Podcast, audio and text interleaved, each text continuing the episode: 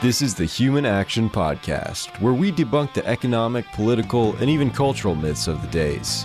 Here are your hosts, Jeff Deist and Dr. Bob Murphy.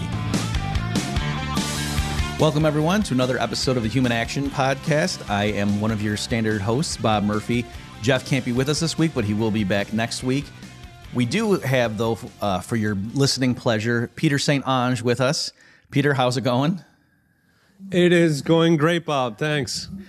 So I wanted to have you on because you've been just tweeting up a storm, uh, you know, parlaying some of your YouTube videos on all the banking stuff. So we have a few topics I want to hit, but one in particular that struck me that was interesting that I haven't seen other people reporting on it, but I saw it from you was the fact that the head of Silicon Valley Bank was not just a regular banker, he was also tied in with the Fed. So can you talk a little bit about that? Yeah, it's pretty astounding. So he was one of the nine directors of the San Francisco Fed, which is the regional Fed that, in theory, is regulating and monitoring, supervising Silicon Valley Bank. And of course, when Silicon Valley Bank failed, the first response of the regulators was to scapegoat and try to figure out, you know, who did what. And the irony there is that the the uh, malfeasant here, the the person who caused this, uh, the CEO of the bank itself, is actually one of them. So, you know, sort of the, um, uh, I can't believe there's gambling going on here. Let me read a little bit because this is not, this is nothing new in case people are, are, are astounded that this happened. This, so one of the things back when the Bernie Madoff, you know, Ponzi scheme was unveiled and, and that was a big deal for a while. I did some research into that. And so one element of that story that I didn't hear a lot of people picking up was that Madoff himself was t- connected to the SEC, and in fact, um, there were private watchdog groups um, that were for years, in some cases, sending you know warnings to the SEC, the various regulatory bodies, saying, "Hey, I've been looking at this Madoff." Uh, enterprise, and these numbers just don't make any sense. This has to be a pon- I don't know if they said it has to be a Ponzi scheme, but they were saying these numbers don't make any sense. This this can't be right. You need to look into this and the warnings were ignored for years. So here I'm reading just uh, from a Fortune article on this. And you know, after the Bernie Madoff thing broke, and it says for years Madoff was a bright star in the SEC's constellation, a legendary investment manager with celebrity clients as well as multitudes of ordinary investors. He was chairman of the NASDAQ stock market in 1990, 91, and 93, and he sat on SEC advisory committees. Now, in this Fortune article, they don't say this, but I vaguely recall at the time that it wasn't merely that Madoff was on various committees generically, but specifically, at least one of them had to do with like ethical conduct on, you know, in financial markets. Like, so that it was right. really a case of the fox guarding the hen house. Uh, let's see. Uh, da, da, da, let's see. Um, then Congress brought him That was the question posed in Washington after Madoff was arrested and confessed. Blah, blah, blah. Top SEC officials were hauled before Congress. Uh, the agency's enforcement inspection staff had received credible complaints about Madoff, including specific red flags on his operations from financial analyst whistleblower Harry Markopolos and his investigators, which were conveyed to SEC staff in Boston, New York, and Washington, and so forth. Okay, so again, it's when it comes to you know, people talk about who don't know much. Oh, we need to have stricter regulation, and you know Elizabeth Warren has been going off about what SVB did, and my joke was, is she going to enforce 100% reserve banking? Like, what specifically are they going to do, you know, in light of this? But, but with the Madoff thing, yeah, it's it was literally the private sector was on to him first and was warning mm-hmm. the government regulators, and they ignored it, partly because Madoff himself was sitting on some of those uh, boards. Right. And if you are a professional cat burglar, uh, you would very much like to be on the government regulator of, of burglary, of, of who gets to enter houses. Right. So it is a very attractive target for any scammer. I mean, really, you know, if you're good at your job, the first thing you're going to do is try to infiltrate those kinds of ethic boards and any kind of oversight committee. Uh, the profits are enormous, right? Because the the other scammer competition is shut out and you've got this uh, privileged access. So I think it should concern people. And, you know, there's, there's kind of a wider question. Uh, our government places uh, administrative independence on a pedestal, right? Uh, independent central banking, uh, d- independent regulators, ethics, and so on. And one might ask the question, you know, if if that independence means that these regulators and these functions are isolated from the rest of the government, and by the way, isolated from the people who allegedly run the country, uh, are you sort of creating this this uh, closed box where you've got you know these these contacts and circulation, kind of a revolving door and golden parachutes in their little world, so that it becomes a sort of crony universe uh, that we the people have no influence over. Yeah, and it's I'm glad you used that phrase, the revolving door. I'm sure people have heard that. And in case people have heard it and they actually never had someone spell it, the, the idea is that people in industry, you know, they serve there, they get time in industry, then they go when they retire, then they go they go put into public service and they go in the various regulatory bodies that oversee the industries they used to be a part of. And the concern is wh- whether it's like completely, you know, cynical and they do it knowing full what's going on, or whether it's merely just, hey, you know those people, they're your buddies, and you re- you remember what it was like to be running a bank, or you know what you know, and or to run a car company, and geez, that's really a tough job, and you know now that I'm in the regulatory seat, you know, let me try to you know look look out for those guys, and so, but the idea being that you're going to be beholden to them and do favors, and then also too the way it works in practice, it's it's not it's not as naked as uh, you know somebody funneling money to a Swiss bank account or something to the person while they're sitting on the you know CFTC or whatever. It's just that they know if I play ball, if I'm a team player, whatnot, then when I step down from that role, I might get a cushy consulting position, you know, as the elder statesman. And, you know, I've been in the industry for 30 years and in and out of government service. And now I have mm-hmm. this cushy job where I write a blog post once a week and get paid 200,000 a year, you know, that, that sort of thing. So right. it's, it's a very, you know, um, old boys network kind of uh, arrangement but also it's when people say, "Oh, well, we need to fix it." It would be tricky, you know, given that the federal government is going to come in and regulate these industries or these financial sectors or whatnot.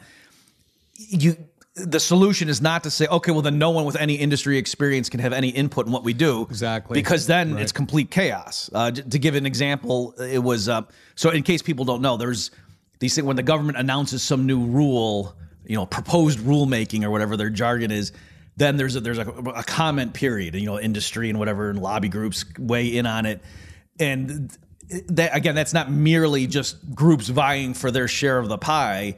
In some cases, it really is the case that the proposed regulations are crazy. Like they literally mm-hmm. contradict mm-hmm. some other regulation, and somebody has to come forward and say, uh, you guys can't do that. So, an example would be with the ethanol regulations that were put in place under the George W. Bush, you, you know, that free market, laissez faire, radical anarchist George W. Bush. One of the things that his administration put through were ethanol requirement that you know you had to blend in more ethanol into um, the the fuel mix. And the way that the regulation was, it wasn't a percentage. It was just there was a staircase of absolute amounts. And so then when the Great Recession hit and you know, driving, well, it wasn't drives, but fuel consumption went down, I think, because of, you know, trucking and stuff. Uh, all of a sudden, the percentage of ethanol in the fuel mix was going to be so high, it was going to violate some other rule about, you know, that was going to mess up people's engines. And so, you know, right. and so they were getting exemptions. Like every year they had to, you know, do another exemption or something because this, the regulation, as stated, would have been insane. But so the, the, the problem, you know, it's top down. You know, there, there's no right way for the government to kind of run an economy. No, you're absolutely right. And you know, the once you give government control of a function, like once you are, um, you know, giving government the ability to completely determine all of the rules and all of the capital flows uh, in our financial system, the only way to do that and not break it is to bring in insiders. And then the question is, well, once you bring insiders, does that inevitably lead to the fox guarding the hen house? So regulatory capture. Uh, and you know, if we look in finance, yes, yes, it appears to.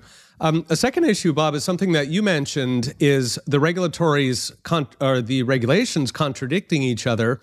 And this is a bit like if you go to the doctor, and if you are taking 100 different prescription medicines you better have a good doctor because that doctor has to figure out which ones contradict, which ones interact, which ones are going to kill you.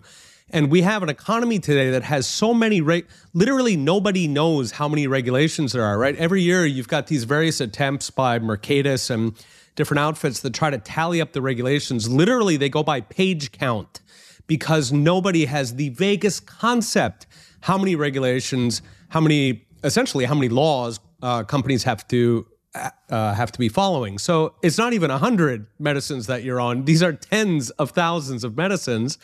Uh, so not only do you need that expertise, in fact, to the point where you're dealing with such a small number of people that yes, there's a good chance you're going to have regulatory capture. They're all going to know each other. They're going to have worked for each other. They're going to work for each other in future. Uh, but in addition to that, you have no idea what kind of uh, deadly you know outcomes are going to come from those interactions. So I mean, it, it's to the point where even if you bring in a bunch of PhDs who try to determine what are the unintended consequences, what are the perverse incentives, if you're talking millions of pages of rules that we don't have humans that good yet, we won't for a while yet. Right, and another ex- famous example of that was um, when Hank Paulson was, you know, in government when the financial crisis hit, and then the fateful decision to to let Lehman go down. You know, a lot of people right. were saying, "Well, gee, I wonder if that's because you know he had been a rival of them, you know, when he was in the private sector." And you know, who knows? but it's it's hard again even if it's not purely cynical it, it's hard for people that's why you know judges have to recuse themselves if you know if the if their daughter's on the guy's daughter's on trial or something he can't be the judge in that case you know things like exactly. that um so, so I, I suppose why don't we just be instead of just moving on and we just complained about a bunch of stuff what would and I know we have other things we we want to get into but just to not leave people hanging there so are we just whining and belly aching, or you know, how, how could there be regular quote regulation of the financial sector if we don't have an right. SEC running it or a CFTC and so forth? Oh, I, uh, my idea, I think uh, yours as well, would just be to get rid of all of the regulations and go to a liability-based system. Uh, this is largely what we had in the um, the Lochner era uh, before the progressives destroyed our economy. And so the idea was you can pretty much do what you want because economic rights are fundamental human rights. Uh, and if you hurt somebody, right, if you are negligent or you know if you cause some harm to somebody else, then of course they can take you to court. It was much easier to do that because the lawyers' guild had not yet captured the legal system, uh, and so that meant that you know potential evildoers, companies who are making unsafe products or whatever, they would be forced to um, to include the damage to consumers Okay, they would be forced to include that in the price of the item, and so this this is economically extremely efficient. Uh, but another side benefit, of course, is that you just get rid of the entire regulatory state. You go back to a uh, liability uh, basis, you, you, know, based on common law, based on very very simple, easy to understand rules uh, that make sense to. to the general public and that are understandable for companies so they can actually guess what's right and what's wrong based on common sense, not based on having to hire you know lawyers for a million dollars to read through uh, thousands of regulations. Yeah, yeah, definitely. And and two, I think people need to remember that it, the choice isn't regulation or not. It's regulation from the top down and from political institutions. Yep. Where if something goes yep. wrong, they get more funding, right? So the SEC completely fumbled the ball on Bernie Madoff. It's not that they had their yeah. budget cut in half and they had to have massive layoffs. Everyone, oh, we need to beef up the SEC. Clearly, they're understaffed, right? Or if a plane crashes, not because of some freak event, but because you know the inspectors from the FAA were caught smoking dope behind the you know the shed or something instead of doing what they're supposed to do it's not that the SEC or the FAA loses funding; it actually gets more funding, right? Because oh, clearly it's an antiquated system. We've been starving them for fun, so it's not surprising that those systems, those oversight bodies, don't work very well when the the incentives yeah. are that messed up. It's almost like you're just relying on the the basic decency of humans to to do the right thing, even though the incentives are the opposite. And then you know where in the world do you want to like not rely on human decency? It's at like the level of the mm-hmm. federal government and bureaucracies up there. Um, so you, but you can have, you know, private watchdog groups. Again, that that um, Harry Markowitz, he was the one who was flagging Madoff's. You know, he wasn't just doing that as a hobby. That was like his business. Was he was an, an analyst who gave reports to subscribers and things, and he was just warning his his people and his I don't know if it was a newsletter or how he did it, saying, "Hey, you know, I'd steer clear of this Madoff guy." And then he just, as a good citizen, passed some of that stuff up, you know, up the chain. Um, so yes, or you know, consumer mm-hmm. reports thing. You know, you want to go buy a new car. There's plenty of private groups that evaluate them. You can get all sorts of information, especially now with the internet. So it's it's easy. And again, the I would just caution people to not just assume, well, yeah, yeah, that, have all that stuff, but really, as a you know, to really make sure the job gets done, you got to have Washington D.C. in charge of it. What right. more would they have to do to show that no, that that's not a good strategy? Well, you're absolutely right. If you look at FTX and really across crypto, the you know people in crypto, uh, a there's a lot of them who are extraordinarily smart. B they are very very vigilant, um, very you know passionate, enthusiastic. People knew FTX, uh, Sam Bankman-Fried, was shady years ago. Uh, you know, there's there's concerns about um, eh, Tether or Binance, like any company that could be shady. It, there's an entire industry of people who go and look after these. CoffeeZilla, for example, is one on YouTube. He's great. He kind of goes through. He says, "Does this look like a scam? Does this not?" There is an entire free market industry that is dedicated to detecting fraud. Uh, the uh, and you know the government if we take the case of FTX, he was literally meeting with, let's see, he met with Gensler, he met with the White House over and over. He was hanging out, he was having face to face meetings with the heads of these agencies. You know, you don't just get that if you're nobody, okay? Uh, somebody's got to call somebody to get you that face to face meeting with him. Uh, so the idea that we, the people, knew, right? We, the industry, we were trying to warn about all these scams. We were warning users don't put your money into this guy, he's a scammer. And the regulators were sitting there wining and dining with this guy. So it should raise suspicion uh, whether the regulators are cleaning it up or are they the ones making it dirty. Yeah, yeah, definitely. Okay, why don't we transition? Another thing that you did recently um, that I was very interested in was you were talking about the Bank of Japan uh, and you know some of their impending losses or, or, warnings they're putting out. And so maybe just quickly tell the people what the you know what's the news hook, and then we'll talk more broadly about these fascinating topics. Yeah. So uh, yesterday, Bank of Japan warned that if rates on the ten-year bond go to two percent, then they're going to lose. They're going to have a loss on their books of about four hundred billion dollars. And you know the Japanese economy is much smaller, so if we take that in U.S. terms, it'd be something like one point eight trillion dollars of losses on their books. And the rates up there have been trying very hard to get to uh, 2%. In other words, uh, uh, bonds have been falling, and then the central bank of Japan has been moving heaven and earth to try to buy these up um, in order to stop that. And so, the, you know, that then raises the question okay, what exactly happens to a country uh, if their central bank is losing money? And that's topical here because our own beloved Federal Reserve is now losing about $2 billion uh, per week and those losses are just accumulating for them now. Now that particular figure is is that the the reduct like the mark to market loss and reduction in the asset value, or is that the the mismatch in how much they're paying? Like, is that a cash flow loss? Do you know? Uh, I I mean a cash flow. So uh, let's see, they've got it booked at a certain amount. Yeah, this is just from the roll off. So okay. they, they, they have not gone back and that I know of and marked the market their entire portfolio. If they did, I suspect to be a very very large number. Okay, yeah, and, and also you would expect that to happen all at once. So, yeah, because we yeah. yeah. we covered um, a. Uh, yeah, right. And interest rates aren't rising every week, so that they, yeah. it must be that yeah. number. Right. Yeah, because the, the, distinction for the listener, and we did, Jeff and I did cover this back. Um, Mercatus came out with a, a study talking about the Fed's losses, and so there, yeah, there's the the two prong distinction of just you know their assets get marked down. So if they had to realize it, that would be a loss. But then mm-hmm. even you know you can say, oh yeah, but they're going to hold to maturity, so who cares? But right. actual cash flow, they're in trouble because they're paying interest, you know, on, on reserves right. to the banks, and so that's money going out their door. And so then if they're you know getting less in than they because of that. So anyway, that was so what what's uh, why should the average American citizen care?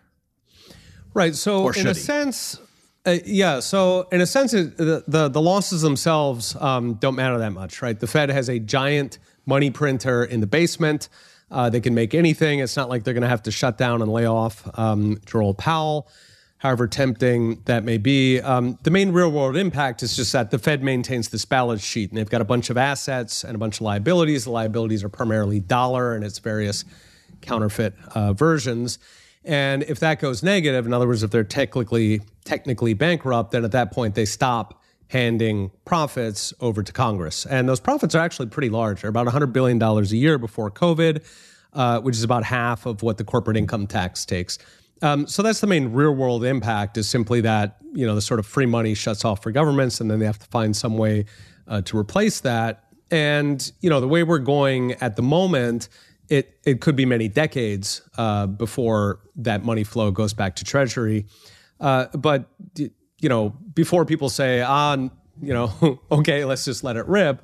Of course, um, you know, when we look at the Fed's balance sheet uh, and we look at all their liabilities, in a sense, those are the the uh, scalps or like the deer on the wall, mounted on the wall for all of the resources uh, that that that they have uh, counterfeited over the years and that they have seized from the rest of us. So that's not to say necessarily that um, you know that it's a good thing when the Fed is is running around printing up new money, uh, but it is to say that the harm came from printing the money. The harm is not necessarily whether technically you know they have greater liabilities than assets. Okay, why don't we take a minute because um, you you made a bunch of good points there, but again, I I know some listeners they they probably hear these things, but no one's ever fully explained it.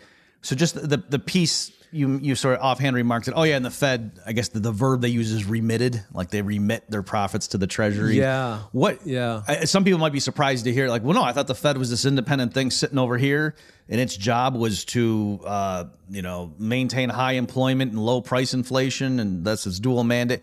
What do you mean the Fed's giving money to Congress? How does that work? Yeah, this was kind of the deal ever since the beginning of modern central banking with the Bank of England. Um, really, in, in, in France, John Law's scam uh, had, had uh, worked the same way. But generally, the idea is that every central bank in the world they print up money and then they can lend that money out at interest, and so they make profits every year, right? Uh, if if you're a counterfeiter and you're lending out your counterfeit money, it would be really shocking if you didn't make profits. You'd be, uh, uh, you know, a pretty bad lender at that point uh, and they hand that money over to government. And so, in a sense, you can look at it as the government licenses central banks to be counterfeiters, and in exchange, the central banks give them, you know, chunks of money. And in the U.S. case, uh, that comes out to about 100 billion dollars a year. But the same pattern is is really duplicated all over the world. Um, the Bank of England is is really kind of, you know, I think the modern template, uh, and then the Fed ultimately was based on that. Yeah, and so for listeners, if you get my book on uh, money mechanics from the Mises Institute. It's free. You get the PDF if you want. We'll put a link in the show notes page uh, for this episode. I go through the specifics with the Federal Reserve. So it's it's this weird people talk. You know, I'm sure you hear this too, Peter. When people are like, "Oh, the Fed's privately owned," and it's like yes and no. So yes, the member they they are like shareholders. The Federal Reserve does have shareholders that are private entities, so it's not like the Food and Drug Administration. It is kind of a weird thing and they they do get guaranteed. You know, so they had to put in capital, you know, to, to get into the system to become a shareholder, and then they do get, you know, the Fed, like you say, in a, in a normal yeah. year would have a bunch of profit because it's again they got a printing press, they buy bonds, they earn interest. The Fed has expenses, you know, it's got all the staff economists and stuff cranking out papers saying how great the Fed is. They got the you know lighting, they got to pay someone to cut the lawn or whatever, but typically they have a bunch of profit. They do distribute dividends to their you know the, their shareholders but and it's, it's a fixed number it's of what they give. And then yeah they got a pile usually left over and they remit that to the treasury. And like you say like presumably that's sort of a quid pro quo that the you know the federal government is saying all right we're going to give you this privileged position but in exchange you know after you pay yourself a handsome little guaranteed return you give us the balance. And you know so that's a nice little uh, scratch my back i'll scratch your kind of relationship and so what you're saying, Peter, is among other possible ramifications, one implication of the fact that the Fed is not just suffering a, a reduction on its asset side, but also, like we said, is even cash flow negative, I believe, because again, they're paying more in interest to bankers than mm-hmm. you know mm-hmm. they're getting in. That they they they don't have excess earnings right now to be remitting to the treasury. And in fact, they're right. like reporting it. It's this weird accounting thing where they they have a negative liability to the treasury. And so it's going to take which time is an asset for them. Yes, right. yeah, so that's an asset. Believe it or not, that's very cute. So yeah. So among other things, that yes, that up till now, so it, I guess from the taxpayer's perspective, sure, the Fed was printing a bunch of money and making you know dollars have a diluted purchasing power unless I happen to be a defense contractor or whatever.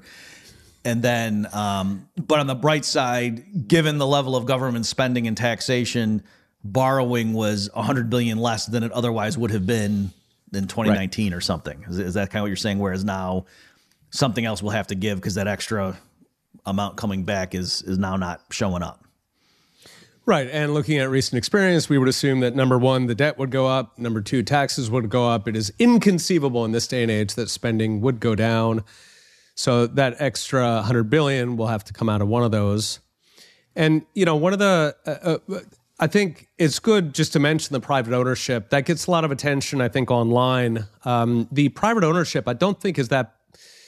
It's not such a huge deal. It rankles for sure, right? Because the Fed is supposed to be this disinterested independent agency, but actually, if it turns out it's uh, you know owned by the banks, that's pretty disgusting.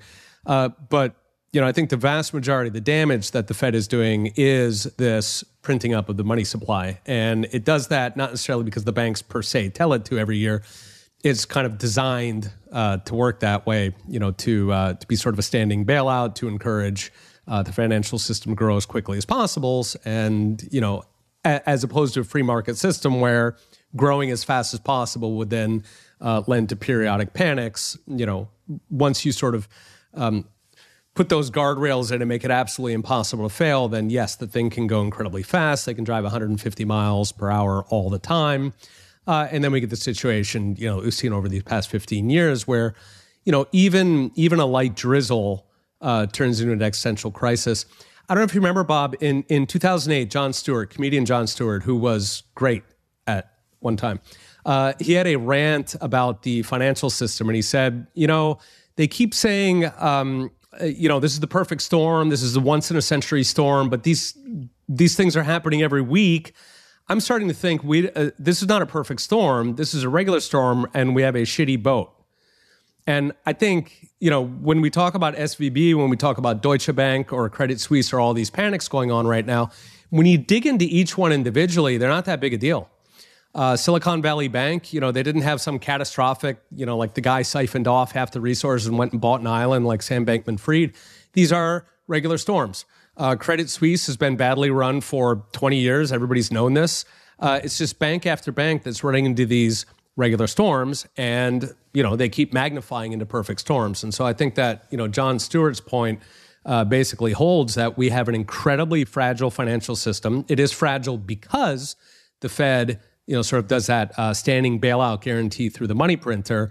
And, you know, more than whether it's privately owned or something, uh, I think that that is is really sort of the existential question really for our future because every time that it collapses you know we get a leviathan uh, a sort of a ratchet up like a Bob Higgs style ratchet up in leviathan.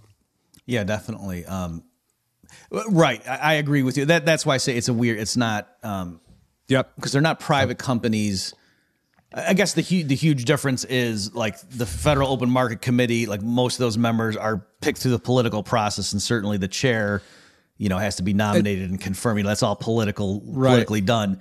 Uh, on the other hand, it, I just think if if Pfizer literally owned twenty percent of the FDA, that would be right. weird. And you know, and, and got paid, you know, based on the FDA's profits every year or so. And if the FDA bought and sold pharmaceuticals and made money that way, and then gave some of the returns to Pfizer, that would be weird. yeah, which bears some mm-hmm. resemblance to reality. In fact, yeah, and and yes, yeah, it is is absolutely um, super weird. And you know, on that private ownership thing, I mean, it's it's very cute how they run it. So whenever it's convenient for the Fed, they're a public agency. You know, they've got mm-hmm. uh, you know they got the eagle and they got the whole thing. And then whenever it's useful for them in other contexts, now they say, no, no, no, no, we're private. You know, you got to have freedom of commerce, and you know, what right, are you, a right. communist? Uh, so, for example, FOIA requests, right, Freedom of Information Act requests, which are a very, very important, um, you know, for us at Heritage, we use those to try to see what's going on in the inside. And so, if we are asking, for example, who is imposing a CBDC dystopia on our country, well, those meetings are occurring at the Fed. And we cannot file FOIAs against the Fed because, in that context, it's private. Hmm. So, I think it's, it's, it's not just weird, it's evil the way that they play. They, they sort of coast this gray zone that only exists for the Federal Reserve. Right? What other agency in America is neither public nor private on a legal, from a legal uh, point of view? How, how did, do you know how that works? Uh, so that, that's a great point. I didn't realize that. I, I never thought about yep. it. Like if if Elizabeth Warren is meeting with lobbyists, can you FOIA that or not? Politicians, you can't. Um, all government agencies, uh, of uh, you know, uh, of course, you can. There are certain national security, which, of course, is a very expansive and flexible term. Mm. Uh, when it comes to the Fed, the board of governors you can, the regionals you cannot. And of course, uh, you know they'll claim, uh, you know, this could influence markets, things like this. So the the, the sort of uh, Fed secrecy version of what the CIA does is to claim that you know this is uh, market sensitive information. Mm. Uh, Ron Paul famously used to grill them, and, and he would just say, "I want information on this," and inevitably the Fed chair would say, mm, "No, right, that's yeah, it." My and favorite. At which point, yeah, my, yeah, right. It yeah. wasn't. It wasn't with Ron. When Ron Paul had left this, but my favorite of that was December of 2008. Right, so a few months after the financial crisis. This is when the Fed's doing all the extraordinary measures, and Bernanke's sitting before you know some congressional committee, and they weren't second guessing him. They weren't saying you're not allowed to do these. They just said, okay, you're, you're telling you just t- testified that you know you have this new window that's open, this new facility, blah blah blah, that is getting toxic assets, and so far you've dispersed. I don't remember the number was. It was I think hundreds of billions at that point uh, in, in loans just in the last few months. Can you tell us who the recipients of those loans were? And of course, Bernanke said, well, no, that would defeat the purpose of the program. So no. So it's Congress couldn't not only had no authority to stop him from just creating hundreds of billions and handing it out to bankers, he didn't even have to tell them which bankers he was giving it to. It was just it was great. it, it, it's it's astounding, and uh, you know the idea that the economy is run by an independent agency to which we the voters you know have no direct control. I, am not sure that was the premise of the Constitution. You know, the idea that we, the voters, are so stupid that you've just got to keep us out of the way and you've got to let our betters manage us. That that does not sound like the sort of core bargain of the American Republic. Yeah, and it's well, you mentioned Jon Stewart a minute ago. He had a good one. He, I think it was Alan Greenspan. He had Alan Greenspan as a guest at one point and asked him, you know, you you normally believe in free markets and blah blah blah, but yet the Federal Reserve kind of just like is the central agency that sets interest rates and stuff. Isn't that a contradiction? You know, and Greenspan, you know, gave some double talk or whatever, but I thought, yeah, that's a pretty good, you know, coming from Jon. You know, obviously Jon Stewart isn't a laissez-faire, you know, Rothbardian, but he was saying your rhetoric, Greenspan, you claim to be, and yet. Yeah, that that is actually something that I think is topical and interesting. All right, is that there are a lot of Bernie Bros, and I would more or less put Jon Stewart um, in that batch. There are, uh, you know, and this was the Occupy Wall Street people uh, that showed up in right around the same time that the Tea Party did, right? And I was I was very excited back then. What this is, uh, 2008, 2009. I was really excited because you had all these people on the left who were pissed off at you know the way our financial system works, and they were pissed off at the Fed, and they want to change you had all these people on the right who felt the same way. And I thought, oh man, you guys should sit down and get together and maybe mm. do something about this and change it. And then, of course, you know, the media came in and, you know, no, no, no, you're racist or. You, you, I don't even know if they were still, you know, peddling that back then, but whatever it was, you know, they came in and, and sort of threw in the apple of discord and tried to break everybody up. And I still retain hope that you know there are a lot of people on the left. I know among Bitcoiners, for example, uh, a, a, lot of you know my followers are they're very left wing. Mm-hmm. Uh, you know, usually they find me through Bitcoin, and and Bitcoin appeals to you know wide variety. Um, most people who own Bitcoin are actually uh, left wing. That's probably just a function of their age, right? Younger people tend to grok it. Uh, better than older, and younger people also haven't they haven't had enough life experience to uh, graduate from progressivism. Um, but at any rate, I do still hold out hope that you know left and right can get together on this, and the Bernie Bros and the ANCAPs can unite as one and change this freaking system. And I figure change the stuff that we agree is bad. We'll get all that fixed. That'll take you know three months maximum, and then at that point we can go back to fighting. yeah, right. It'd be better to be fighting with the hard money in place. Yeah. That's right. How much how much better is combat with hard money? Right. Yeah. Um, okay. Yeah. That's that's is interesting. Can let me circle back, Peter. Um, can we just think through because you know we're both professional economists and we you know we we we know what we're doing here. So I'm just I want to explore a little bit more deeply this issue of you know should we care about Fed losses? So I, yes, what you just what you said so far, I like that you're trying to isolate and say, look, it's not so much. Oh no, that like the Fed loaded up on a trillion dollars of you know X during COVID or whatever. I'm obviously just making up rounded numbers yeah. of uh, treasuries and mortgage-backed securities, other agency debt. Okay, and then oh no, Right. interest rates rose rapidly, so there was a big asset. And your point is that no, the the real problem was that they just created a trillion dollars through accounting gimmicks Mm-hmm. and loaded up, and so that you know that that's the issue. I don't care as much about whether they turned a profit on that or not.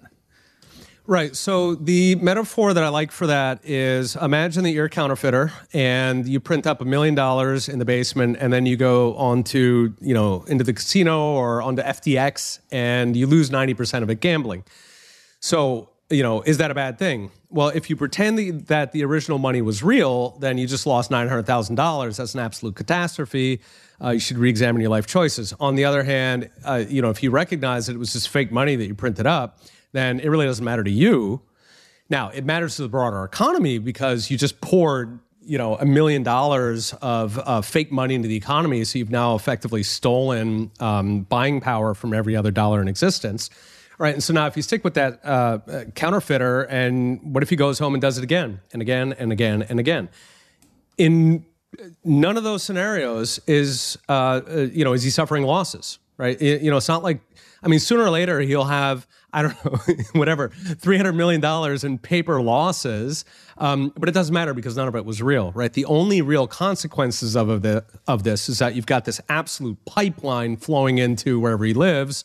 Bala Cynwyd, Pennsylvania, or something. That is, you know, um, or I mean, in this case, you know, if he's gambling it, then of course it's diffusing across the entire economy. So it's flooding in, and then it is effectively robbing purchasing power as it gets distributed through the economy, of course, in Cantillon. So, you know, in order to who receives it next. Okay, so this is good. Let me push you because I was thinking about this. Um, we're gonna we're gonna go really deep here on the Human Action Podcast. Let me push back. It, I'm I'm wondering if I. I think I might disagree with you on one little point there. Okay, so there's a counterfeiter. He prints up a million dollars. We we all agree like that right there is is criminal. You know, in any in any just society that would be criminal. And um, you know, if you try to say, well, it's specific because clearly he's diluting the value. He hasn't made the mere act of him creating a million new dollars has not created more farmland or more vehicles or more food. So, if, you know, if, if he went out and just bought a million dollars worth of consumption, clearly that means there's less stuff for everybody else. That you know it has to be Right. Some might Right. benefit if they anticipate, and some, might, but in general, on average, everybody else there's a there has to be a sense in which they're a million dollars poor collectively to counteract, you know, to, to correspond to his million dollar gain. But now I want to say, suppose we've got two different possibilities. In one case, he takes the million and he buys a bunch of you know raw materials and hires workers and whatever to build a building, and then but he, he does a terrible job Beautiful. designing this and it just collapses. No one, no one Yep. dies. Like it collapses when no one's in it. In another scenario, Exactly. it, it, it's actually a perfectly functional apartment building, and then he rents it out. And so with his go. million, he parlayed that into future profits. Isn't there a sense in which, yeah, the fact that he made the millions bad, but if he then lost money by investing it poorly, that would also squander resources over and above the original problem, or not? Am I double counting? Do you, do you guys? Do, do you? Yeah. don't we care which what he does with that million? Yeah, well, I think uh, your example is excellent. Um, it's very clear because you're tracing it from you know the original inflation all the way to the ultimate consequences of it. Um, and you know, so in the case like if he loses at the casino or something, then it goes to somebody else. It goes to somebody else, and then the question is, you know, what do those individuals do with it? You know, do they go? Um, do they waste it on stuff? Do they go eat food that you know, I don't know? They buy so much expensive sushi that they throw up you know, whatever they do with it, then we can sort of trace through and see whether, you know, there was sort of a gain, a, a, a net utility gain for society. Um, but your example, right, where, you know, he goes out, he uh, builds a, an apartment building that then falls down, right? So that, that, that sort of, you know, compresses the whole process into, in, into one single question. And right, in that case, if he went out and built a building that was useful, then we would say, well, he stole it, but he didn't necessarily destroy resources, setting aside the imperfect incentives. Um, but indeed, right, if he went out and built a building and then and then and then it collapsed, then um, then it would mean that you know those those resources were seized from society and they were they were not just stolen, where they're still in existence, but they were actually then destroyed. Okay, so it's yeah, maybe that's a good way of putting it. That rather Yep. Him printing up money and then going and voluntarily bidding away the resources from others, you're saying that's morally and in some sense economically equivalent Mm-hmm. to well no it's not uh, here if he just went around with a gun and grabbed all those resources then you could say okay given that he stole all that stuff and pointed the gun at various you know workers and carpenters and said hey go build that Right. other things equal yeah i guess i'd rather him do a good job and make a building that's useful given that Right.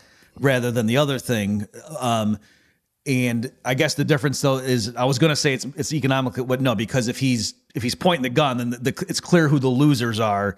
It's the people directly from whom he's stolen the stuff, or the carpenter who's now being forced to work at gunpoint. Whereas if he prints the money, the losses kind of get distributed among all users of that currency, or all pe- Right. holders of assets denominated in that currency. And your point is very important because we can bring that home to the specific money that we're talking about here, right? So, you know, over the past, uh, what, three years since COVID hit, the Fed, I think they're up, what, 5 trillion on their balance sheet so far. So, and we can pretty much see where that many money went, um, you know, because it subsidized borrowing, right? And so, uh, the borrowing during the entire COVID episode was was near zero. Rates were extraordinarily low. The the Fed rate was near zero, uh, and so what did that lead to? Well, it led to you know enormous um, government deficits, and then you know we had multi-trillion dollar deficits over those years. And where did that money go? Well, I would argue largely it went to uh, financing COVID lockdowns. So, in other words, the money they created that is now showing up as a loss, right? That was not spent on a nice apartment building. That was spent on COVID lockdowns, or it was spent on whatever else the government has been spending over the last three years, which much of it has been fairly wasteful. Um, so, right. So, I'd argue that in this particular case, uh, I mean, pretty much in all cases, you know, the government or the the money that the Fed is creating that way because it is subsidizing borrowing, and borrowing is overwhelmingly, you know, the government, uh, large corporations, rich people. Uh, it ends up being squandered. Uh, you know, so it's not just that it's being redistributed; it's being stolen from everybody else's dollars, but it's actually being squandered because it goes into subsidizing uh, borrowing, so that it's at below market rates. Okay, good. Yeah, yeah. Th- th- what you just said right there, you had a slightly different train of argument. But I think we ended up at the same spot because here's what I was. Yes. I want to run this by you. Yeah. Um, I was thinking, okay, like if Walmart comes out and announces a billion dollar loss, should we care? Obviously, if you are part owner of Walmart, you care. If you work there, you know your pensions with them, or I don't know if they have. I don't know how that works, but um, well, I'm told they don't even pay people enough to live, so I don't know how their employees are still alive. But um, so I don't. I doubt they give them pensions, right? But you know, clearly, you know, or supplier. Like if you're a supplier and your main customers, what you care. But just the uh, regular person who doesn't use Walmart, or whatever, doesn't shop there, do they care? And I was thinking, well, and, and certainly in the Misesian tradition, like what what does it mean when you earn an entrepreneurial profit? It's that there was a sense in which you anticipated future market conditions better than others. That's why you know there were resources that were relatively underpriced, and so you grabbed them, transformed them into something goods and services that the consumers bid more for, and you know the fact that you earned a profit means in some sense you you know saw the future better than your your rivals did, and so at least ex post looking back, like you know, to to announce I earned a big profit as a company means I was a good steward of society's resources, at least insofar as the consumers are judges of what's good for them. And, and so then the flip side, if if a big company announces a huge losses, there's a sense in which that's bad because oh you squandered some resources and it wasn't purely falling on your mm-hmm. shareholders. Just like if somebody invents a cure for cancer, that guy's probably going to be rich, but it still helps other people too. It's not just that, that he you know captures all the so that sort of thing. And then I was thinking, okay, so for financial speculators, you know, if J.P. Morgan or some some investment bank announces big losses, I guess it's showing that oh they actually screwed up the prices of assets because they bid improperly. So then, and here's where I, my conclusion I think dovetail with you were saying. Yeah. So it, if we say what's the harm in the fact that the Fed bought a trillion dollars worth of assets and then lost money, it's because it must have overpaid for them. And so Right. it artificially pushed down interest rates through its actions, which would screw everybody up, you know, given that interest rates are coordinating things. So to Exactly. among other implications, if the Fed's coming out and saying we just lost a bunch of money on our assets, there's a sense in which, well, then you misled everybody through your actions, and the bigger the loss, the more harm you caused or you know, the, the more you push financial markets out of equilibrium, I guess if that's the way you want to. How do you feel about yeah. that kind of? Oh yeah, absolutely. And you know, we'll be able to quantify those, or at least estimate them uh, at the next recession. Uh, well, here, let's just imagine that we live in a freer market. Uh, if we lived in a free world, um, in a free market world, then of course we'd be able to estimate all those uh, interventions in the next recession because we could see how much of those malinvestments are liquidated, and then we could, you know, sort of tally up um, how much damage all of that Fed manipulation did. Of course, we don't live in that world, right? This in in this world, they're going to do a, Jap, a Japan style zombie continuation to try to string along with ZIRP, and we're never actually going to see what the um, all the malinvestment uh, is. They're just going to try to carry it on. Uh, but I'll have your metaphor of the cure for cancer, right? So, in a sense, if Walmart is losing money, if I'm not a shareholder, you might say, and, and let's say I'm not a customer either, then you might say, why do you care? Well, I care for the same reason that, like, if I don't have cancer and I read the newspaper that they cured cancer, and then the next day I read that, oh, it turns out the cure doesn't work, I'm, I'm very sad. Something very valuable mm-hmm. that I thought was created, it turns out is not there. And so, similarly, a Walmart that is making profit indicates to you that it is it is an amazing thing. It is this machine that creates happiness and you know children all across the land. It's like Santa Claus, right? Children can have uh, high quality uh, low priced consumer items. And then if it turns out that you know they're actually making a loss, then what this tells me is that the machine is broken. Uh, it's not working, and you know we might hope that uh, Walmart management uh, figures out what the problem is. Maybe it was just a one-off mistake they made. Maybe you know the people need to be switched or whatever. Um, but it you know it's an indication that at least that that machine is sick, and of course the economy is made up. I mean, in a sense, um, it, it's made up of, of a whole bunch of machines uh, whether they're corporations, whether they're individuals, you know, try, trying for some goal in life. And, you know, just like I'd be very sad if an individual said, you know, I decided to finally go running every day and I did it for 300 days, but uh, yesterday I slept in. Okay, yeah, I'd be kind of sad for them. You know, even, even though I'm not the residual claimant, I'm not the one who's benefiting from the exercise, you know, but I love the fact that value is being created, and especially when it's on the scale of Walmart, which is, you know, I, I don't know, a $300 billion company or something.